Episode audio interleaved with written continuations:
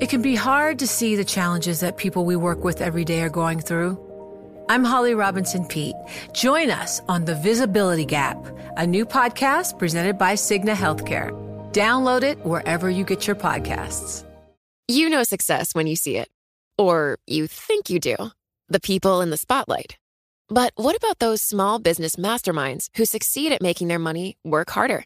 They do that by having a business bank account with QuickBooks Money, which now earns 5% annual percentage yield. Making your money work as hard as you do? That's how you business differently. Learn more about QuickBooks Money at quickbooks.com slash 5APY. Banking services provided by Green Dot Bank, member FDIC. Only funds and envelopes earn APY. APY can change at any time. This is Bloomberg Daybreak Weekend, our global look at the top stories in the coming week from our daybreak anchors all around the world. And straight ahead on the program, another big week coming for bank earnings. I'm Tom Busby in New York. I'm Stephen Carroll in London, where the Prime Minister and the Bank of England will be hoping there won't be another unpleasant inflation surprise in store. I'm Brian Curtis in Hong Kong. We look ahead to Tesla's earnings and the company's progress in China. I'm Kailey Leinz in Washington, where we're getting ready for Congress to come back to the Capitol after a two week recess. Watch for fireworks when they return. That's all straight ahead on Bloomberg Daybreak Weekend on Bloomberg 1130 New York, Bloomberg 991 Washington, D.C., Bloomberg 1061 Boston, Bloomberg 960 San Francisco, DAB Digital Radio London, Sirius XM 119, and around the world on BloombergRadio.com and via the Bloomberg Business app. Good day to you. I'm Tom Busby, and we begin today's program with all the first quarter bank earnings that began this past Friday and continue in the coming week. Bloomberg Wall Street reporter Sonali Basak joining me now for some insight. Hello, Sonali. Hi there. All right. Well, let's start with some of the good news that we heard on Friday, particularly upside earning surprises from the biggies, JP Morgan Chase and Citigroup. Yeah, there were a few things. For JP Morgan in particular, not only did they beat on revenue, they also had some really interesting items within different lines of the bank. So, for example, they said they were going to make billions of dollars more in net interest income than was initially expected. Another thing that happened, though, was that they beat on fixed income trading. And so you also saw an institutional business do very well here relative to what was expected. That was similar for Citigroup as well. Remember, the markets are still very volatile. So the fact that they're still making money from institutional clients are a big deal as we watch some of the cracks in the market and how they affect both the consumer and institutional clients. Now, speaking of those cracks, JP Morgan Chase CEO Jamie Dimon told investors you can count the number of troubled banks on your hands. What so, does that tell us? You know, nobody wants to be in a banking crisis, or you can use what Mohamed El-Erian would say, and he says it's a banking tremor, not a banking crisis. And even with the struggles we're seeing with the likes of Silicon Valley Bank, a lot of questions still around First Republic, what JP Morgan and Citigroup are telling you that this is fairly contained. Now, JP Morgan banks hundreds of banks in America as well. There are more than 4,000 of them. And there's a consensus here among even the largest banks, which have benefited a lot from this kind of banking tremor crisis, whatever you want to call it, the thing here is those regional banks are really what touches a lot of America. They have a lot of exposure to commercial real estate, for example, small businesses, which uh, employ a lot of the American economy. So if those regional banks face a lot of pressure, which is really what we're going to see the bulk of in terms of their earnings cycle the next couple of weeks, there could be ripple effects to any pains those banks, the smaller banks, would feel. And in the earnings that we that we just had on Friday, do we see the movement of a lot of money, a lot of deposits coming out of those regional banks and into the biggies? It was most notable at J.P. Morgan, where they supposed uh, they posted a surprise increase in deposits. They had been uh, drawing down for uh, the last couple of quarters here because interest rates are still very high. People are moving into money market funds instead. J.P. Morgan is telling you that don't expect this kind of increase in deposits to continue, even what they took in in the wake of kind of the Silicon Valley Bank issue they say that these are not necessarily sticky deposits. They can go out the door just as easily as they've come in. Of course, we don't worry about deposits at JP Morgan. You know, I want to say that their deposit base is probably bigger here than the GDP of France. It's 2. three seven trillion dollars. We're talking about in deposits at J.P. Morgan. But again, you know, does that deposit movement cause fragilities in the smaller banks? That's where it becomes more of a question. Now, I want to touch on something you spoke about, and that is higher interest rates and how these banks benefited from the what's it been nine in a row of increases from the uh, Federal Reserve, and maybe one or two more to come the interesting thing about this is that if you look at Citigroup and if you look at JP Morgan, a lot of this is coming from their credit card portfolios. So they're really getting more because people are borrowing more from on their credit card debt. That's not the same, by the way, as we know, for a lot of the regionals. And for Wells Fargo, which is more heavily tilted towards, for example, the mortgage market, which has been facing a lot of pressures in this higher interest rate environment. Oh yeah, and and and we just saw. Speaking of credit cards, uh, retail sales dipping uh, last last month, but still it's it's a big pot that you know we're spending a lot of money Americans. So. And it makes total sense. You see it in the bank numbers also. You see card spending up uh, at these banks. How long that continues for? Remember, a couple times this year, Jamie Dimon has said that the consumer will start to hit a cliff at the end of this year. So you have Citigroup saying that you can expect kind of a soft or shallow recession, if you will, maybe in the second half of this year. But then you also have to take into account what Jamie Dimon at J.P. Morgan has said about the uncertainties that bake into 2024, into next year. So we're talking about a long horizon of uncertainty here. So that so despite you know the the upbeat earnings, they are very cautious. They are being cautious. They are telling investors it's not over yet. Certainly not. And even in their numbers alone, you see them really preparing with higher provisions for credit losses, um, even higher charge offs. The 90 day delinquency rate on, for example, JP Morgan's credit card book has ticked a little higher. They're well below, you know, levels we've seen that would be considered alarming. They're well below that. JP Morgan calls it a normalization. We're getting it back to more normal levels. You're going to get more losses as you're lending more. But all in all, I mean, JP Morgan is very profitable. In fact, in terms of revenue, they just had a record quarter. So that is a pretty incredible considering all the worries that we had gone into the quarter with. Right. And now the, the cavalcade of earnings continues this coming week. And we hear from some uh, the rest of the biggies, a lot of the regional banks, even the small ones. So, what are we expecting to hear from Bank of America, from Goldman Sachs, from Morgan Stanley. On the Bank of America front, I think it'll be interesting to see what they say on net interest income, given that they're such a big lender to the American economy. Do they say the same things as JP Morgan that they expect more? Remember, Citigroup didn't really change their outlook for the year. And also, JP Morgan and Citigroup in particular, their headcount has risen over the past year. How about Bank of America? Wages have risen also. So we know that expenses tied to pay are rising, but how much can banks really take on with that much uncertainty ahead? There's also Schwab on Monday. Remember, Schwab will be very interesting because they've had a large sell off. They, uh, you know, are very concerned, or their investors rather are concerned about people moving from deposits to money market funds. It's not a question of viability of the firm necessarily, it's a question of profitability and what will cause more pressures at a place like Schwab.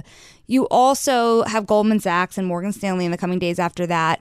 Like I said, the institutions' investment banking fees are way down, but Goldman in particular, if they find the same fixed income trading figures or beats that JP Morgan and Citigroup had, you know, their bankers are just fine. Let's put it that way. Now, some of the others, though, that uh, have Truist is one that we just heard news from them last week. Fifth, Third, KeyCorp, some of the yeah. second level or third yes. level of yes. banks, and and are we seeing a similar thing? That's what you talked about. The ones that are the regional banks that are really vital to smaller communities. This is where it gets so stressful. The big banks this quarter, they're very easy stories, more or less, but the regional banks line by line, number by number. If I take a look, uh, PNC all through Friday had been kind of up and down in the stock market. Uh, they they were up, they were down, and remember they they were stable in their actual numbers. When you looked at the deposit flows, they actually did better than what Wall Street had expected. So, do we see the same from M&T and Fifth Third and all of these other regionals, or did they, for whatever reason, face stiffer um, outputs and deposits from their clients? You know, PNC is based in Pittsburgh. Some of them, some people say that these are regional differences.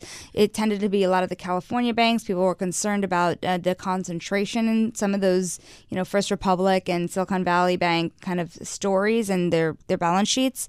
But do you see those same pressures really start to come across from the client base, at least from a lot of these regionals? And then you have to add the other question of what do their loan books look like, which is another question that will continue to be a, a, a worry throughout the year is if you're worried about credit quality deteriorating. And some of those regional banks obviously may be on Jamie Dimon's list. Uh, you know, we saw wild fluctuations at PacWest, a big lender in the Los Angeles area, you know, which uh, it could be spillover from Silicon Valley Bank, but uh, do we have any idea what some of these, where some of these banks are, or which banks he may be referring to? Uh, which ones? No, and you don't want to say them either because you don't want to cause any alarm. But you know, it's interesting. You named PacWest. Something interesting about PacWest was one thing they did to kind of cool down the market was they uh, said that they, um, instead of going out to the market and raising money, they got essentially, you know, a credit facility from a private firm named Atlas SP. This is a firm that was started by Apollo in the wake of Credit Suisse. And they basically lent them money against a series of assets to weather the storm. And so, you know, we could see more deals like that. It was a very interesting deal that I know that a lot of uh, investors wanted to model.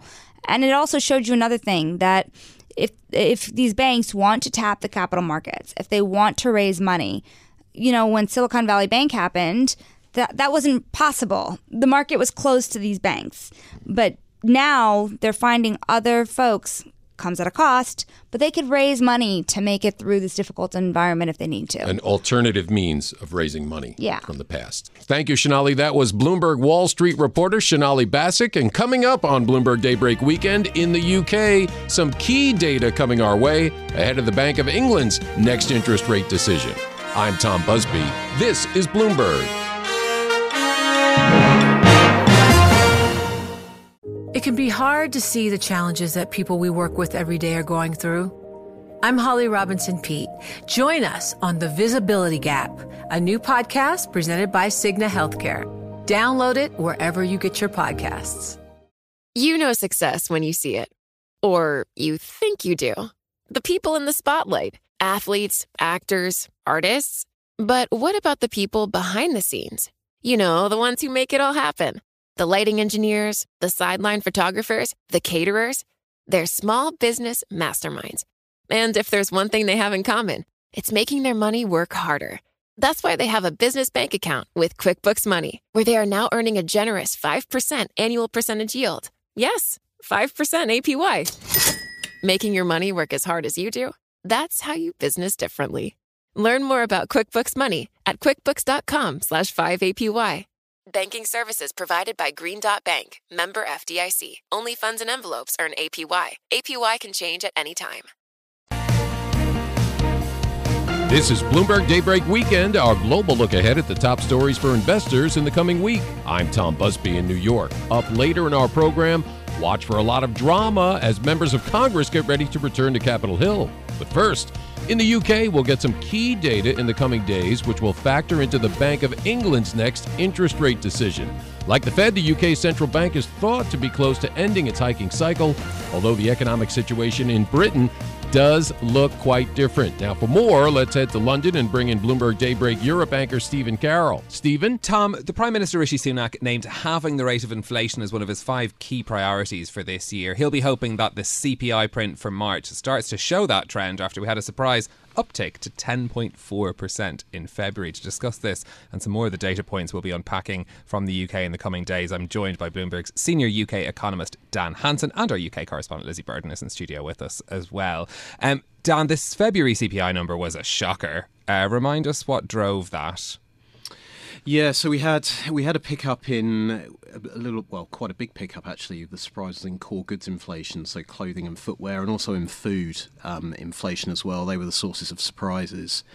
Um, and it, we we were expecting a reading of 9.9%. It came in 10.4%. The Bank of England was expecting a reading of 9.9%. So you're right, it was a big surprise.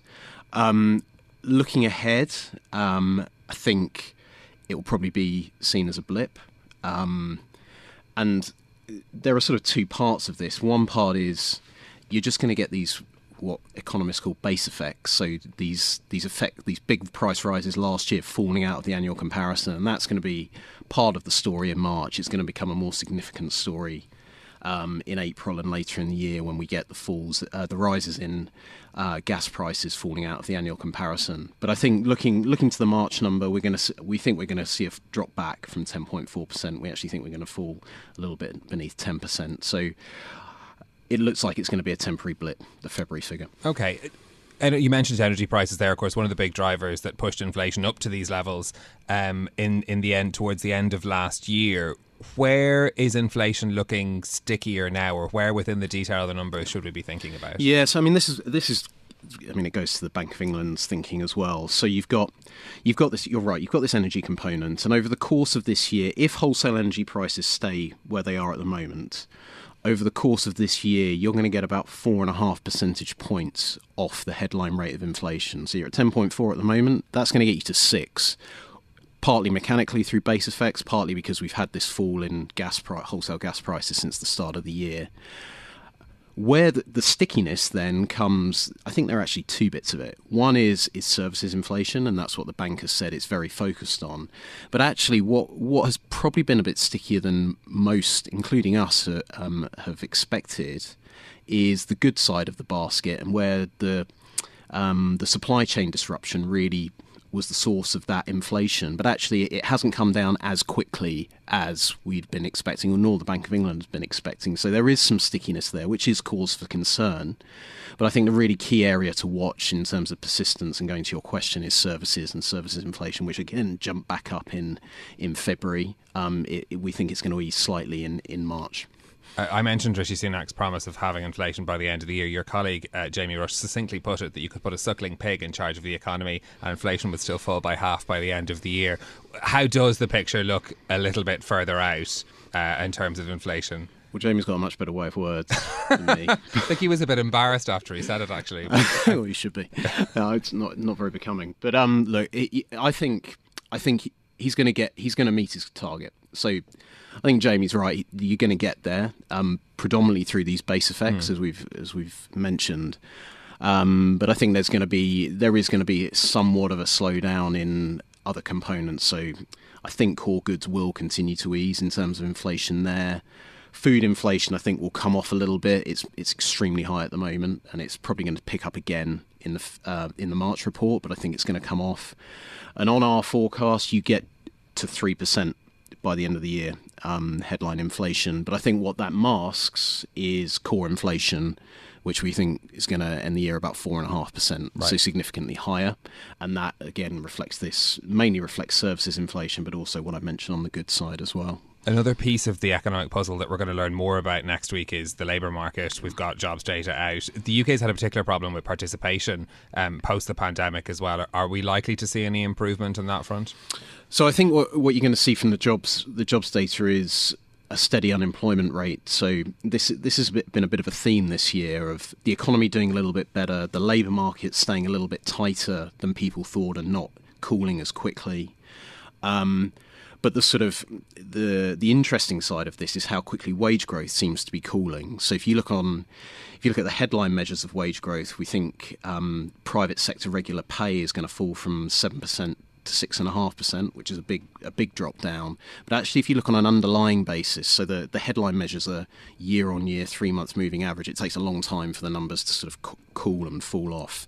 But if you look at sort of um, more um, timely a, time, a more timely picture of the uh, the underlying wage picture. It's actually it's actually cooling very quickly. Now that's obviously not consistent with a, a tight or what you would expect in a tight labour market and with expectations, inflation expectations, pay expectations up at sort of five percent mark, in, at least in the near term. But there is a story there that it that is really important, particularly for the for the Bank of England, and that's something that we're going to be be really focused on in the in the next um, jobs release. Yeah, Lizzie Burden, you've been waiting patiently to uh, to listening into this conversation as well. But I know a story that you've been following is that the change in the makeup of the Bank of England's Monetary Policy Committee won't affect the next meeting. Um, but tell us about Megan Greene, who's joining the MPC. Yeah, well, not the meeting after that. It's uh, the replacement for Silvana Tenreiro. She is currently global chief economist at the Kroll Institute. She's got a background in financial services, also in academia, uh, and you know it's a difficult, delicate moment to be joining the MPC because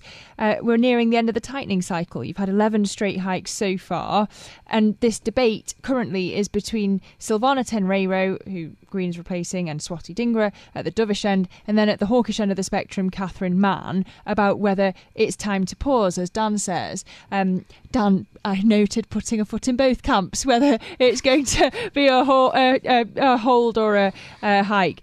Um, but fortunately, Megan Greene is a regular on Bloomberg TV and radio, so we've had a bit of an insight into her thoughts already. Uh, recently, she said that she's concerned about the impact of tightening monetary policy on the banking system.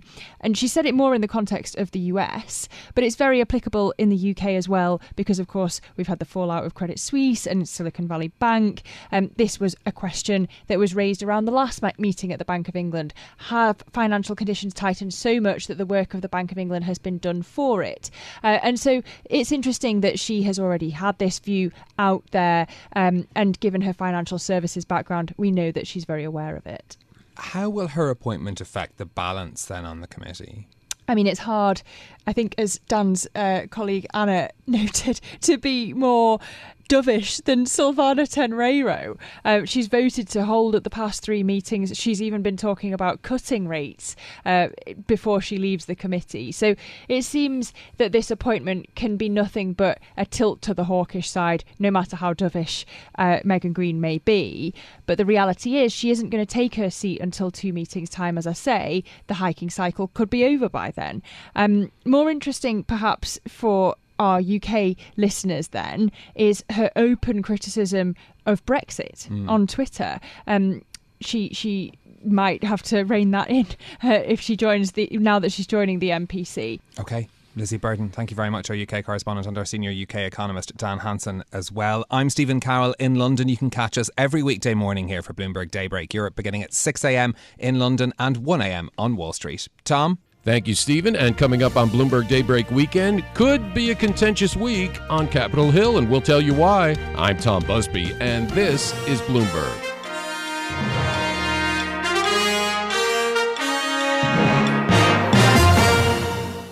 You know, it can be hard to see the challenges that people we work with every day are going through.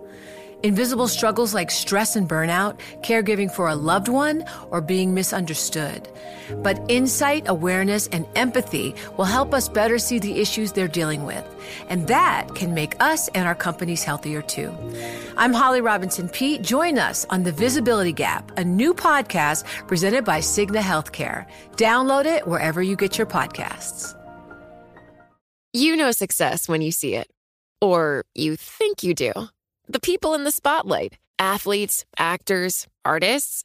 But what about the people behind the scenes? You know, the ones who make it all happen the lighting engineers, the sideline photographers, the caterers. They're small business masterminds. And if there's one thing they have in common, it's making their money work harder. That's why they have a business bank account with QuickBooks Money, where they are now earning a generous 5% annual percentage yield. Yes, 5% APY. Making your money work as hard as you do? That's how you business differently. Learn more about QuickBooks Money at quickbooks.com/slash 5APY.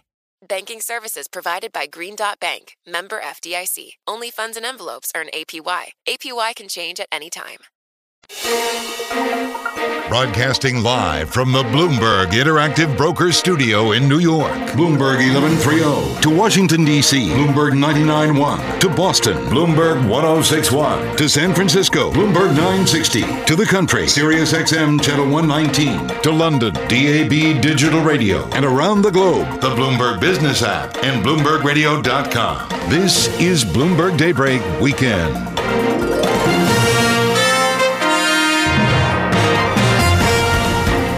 Tom Busby in New York with your global look ahead at the top stories for investors in the coming week. A lot of travel this weekend for many senators and representatives as they make their way back to Capitol Hill. After more than two weeks of spring and Easter break, the House and Senate will be back this week for what could be a tense session. Now, for more, let's head to our Bloomberg 99.1 newsroom in Washington and Bloomberg Sound On host Kailey Leinz. Kailey? Thanks, Tom. That's right. Guess who's back? Back again?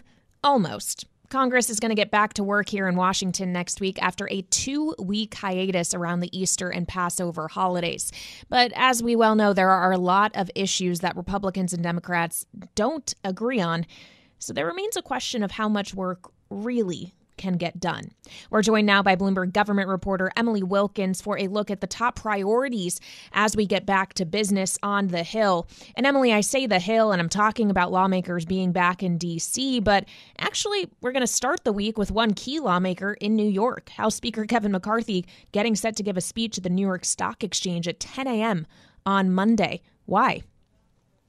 So I think with the debt limit coming up, it is certainly the biggest news in Washington. And I think McCarthy is really trying to make that clear connection to Wall Street and to Washington to say, hey, look, this thing's coming up. Republicans are going to hold firm. We absolutely demand that spending be cut. And that's the only way that we're going to move a deal forward. So this is him kind of doing a little bit of expectation setting, uh, really kind of think going up to Wall Street, because sometimes I think Wall Street and DC don't always communicate as well as they could with each other. Mm-hmm. And I think McCarthy is really trying to make a statement here by delivering this speech up in New York. Um, at the same point, you know, we learned last week that Republicans are planning on putting out a more detailed debt limit proposal. Uh, it'll be packed with conservative priorities. We certainly don't think that this is going to be the thing that actually winds up raising the debt limit.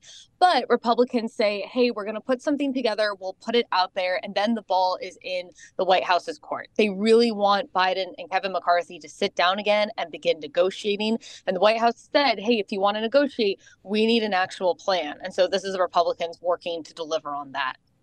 Okay, so maybe, maybe a first step forward. I will bring the focus to Washington specifically, Emily, I promise, but we have to talk about the other thing that's going to happen in New York also at the beginning of the week. Jim Jordan and House Judiciary Republicans holding a field hearing in Manhattan, talking in theory about the crime policies of District Attorney Alvin Bragg, but this is basically about the Trump indictment, right? This is absolutely about the Trump indictment. Alvin Bragg was not something that Jim Jordan was interested in uh, before the indictment came down. And this is really what Republicans' strategy has been in terms of how they are addressing the fact that one of the leading nominees uh, for their party's presidential candidate is currently under the process of, of being indicted. And so with that, they've they've really honed in on Alvin Bragg. They've really honed in on his policies. And it's also interesting to note, Kailey, the strategy that Republicans have taken up of doing these field hearings.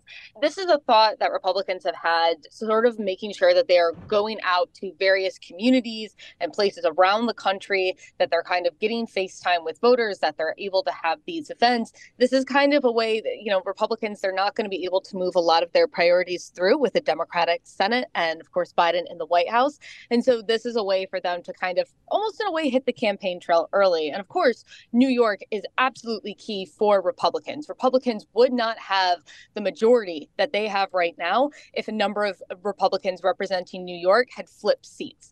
And so it's really a key state for them. Um, it's not surprising that that they picked to go there. Um, and certainly with Alvin Bragg, that plays right into the narrative that Republicans are trying to push, which is kind of less of a focus on on what Trump did and more of a focus on what Alvin Bragg has done and whether or not uh, he should have pressed those charges to begin with.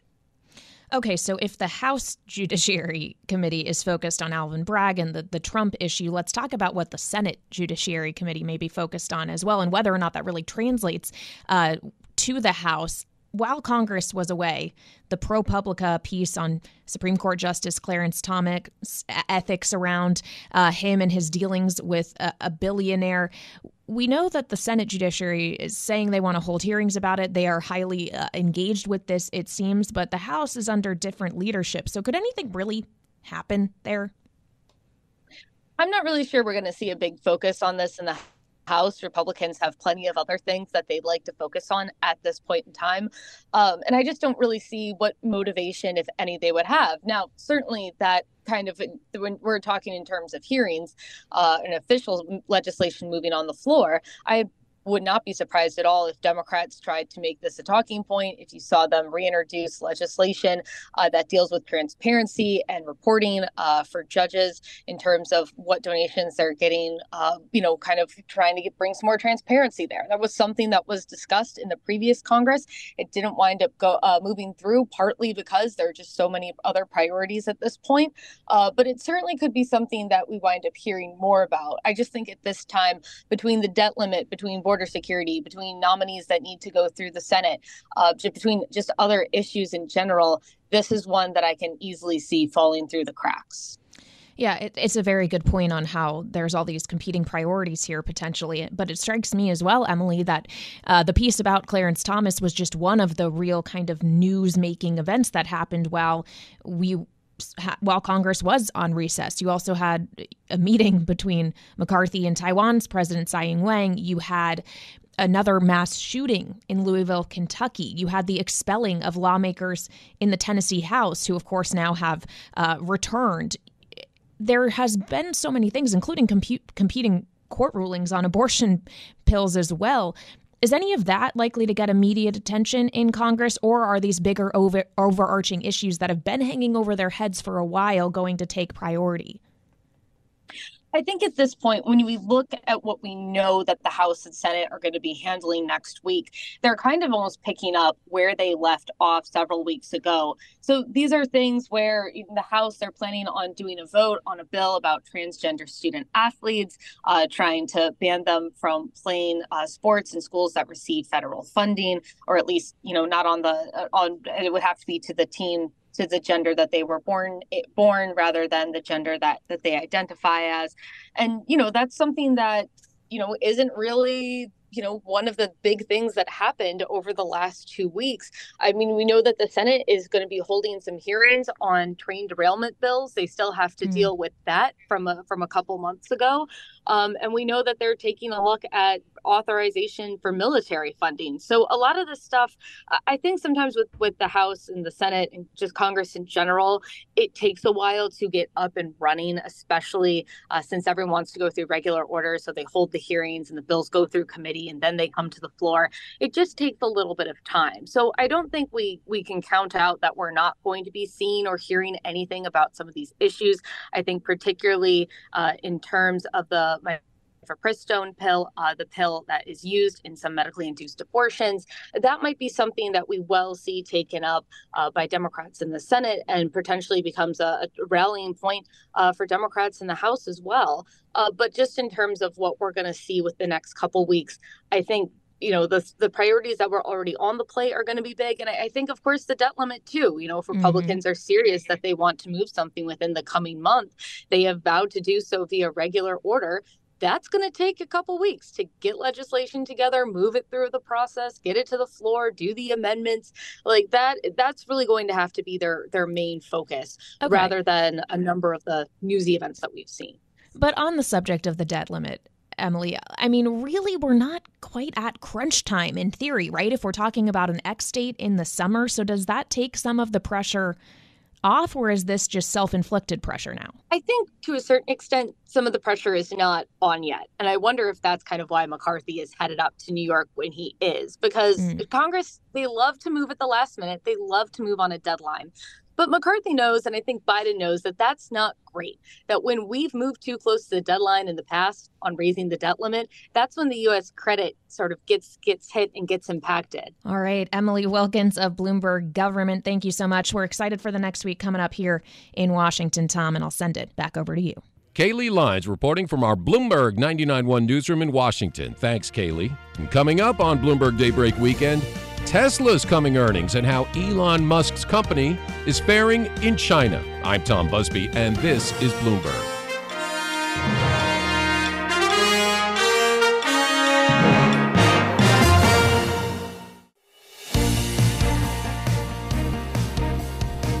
This is Bloomberg Daybreak Weekend, our global look ahead at the top stories for investors in the coming week. I'm Tom Busby in New York. Some of the focus is going to be on Tesla's earnings and the company's big opportunities and challenges in China. For more, let's go to Hong Kong and Bloomberg Daybreak Asia host Brian Curtis and his colleague Doug Krisner. Tom, we look forward to Tesla's earnings in the coming week with at least part of the focus on China.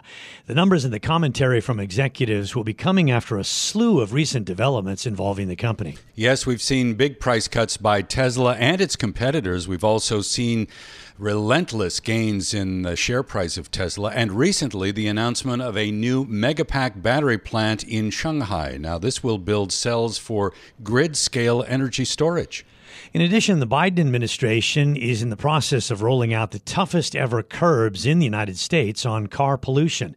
Joining us now is Dana Hull, senior reporter in San Francisco covering Tesla and its chief, Elon Musk.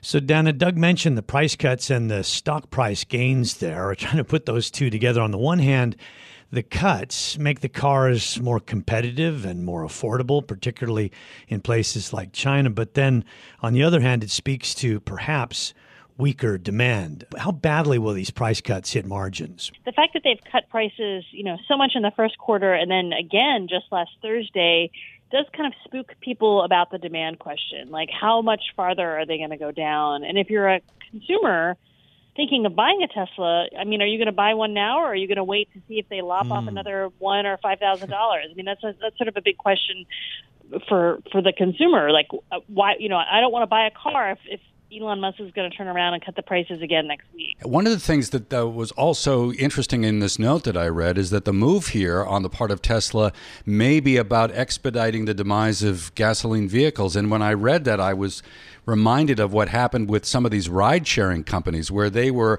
purposely undercutting the market for taxis as a way of pushing them out of business. Yeah, I mean when you're when you're aggressively chasing volume, you will pull out all the stops to kind of gain as many customers as you can. And you know, the policy incentives are on Tesla's side. I mean, the world is transitioning away from gas powered cars. Tesla doesn't make a gas powered car. So there's only sort of upside from for, for them. And you know, at their investor day in March, they made a huge show of how they're going to relentlessly focus on costs across their supply chain in their operations and you know th- their average transaction price has been kind of go, you know coming down over the years and they and they really feel like that's the path that they're on, and it's part of their whole mission. I mentioned China in the intro. BYD is outselling a Tesla in China. How's that competition going? Certainly, BYD is a formidable competitor in China, and you're seeing Tesla cut prices in China as well. Um, I mean, Tesla does have kind of this aspirational brand allure in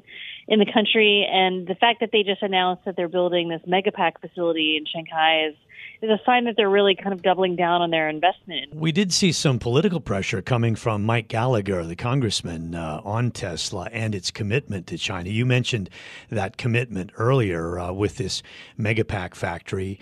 Uh, is that something that um, investors will be paying close attention to, or or not so much? Yeah, the, Gallagher's comment was that he was concerned. I don't know how much pressure that really you know holes, but China has always been a big part of Tesla's business model. And they just announced that Tom Zhu, who kind of led operations in China, is now an executive officer. Dana, we mentioned the pollution curbs coming from the Biden administration. What can you tell us on that front? It's great for Tesla. I mean, you have a Biden administration that is trying to accelerate EV adoption. Then you have Tesla, which is like the pure player EV car maker. There's there's sort of only po- there's only upside from policies kind of designed to accelerate this.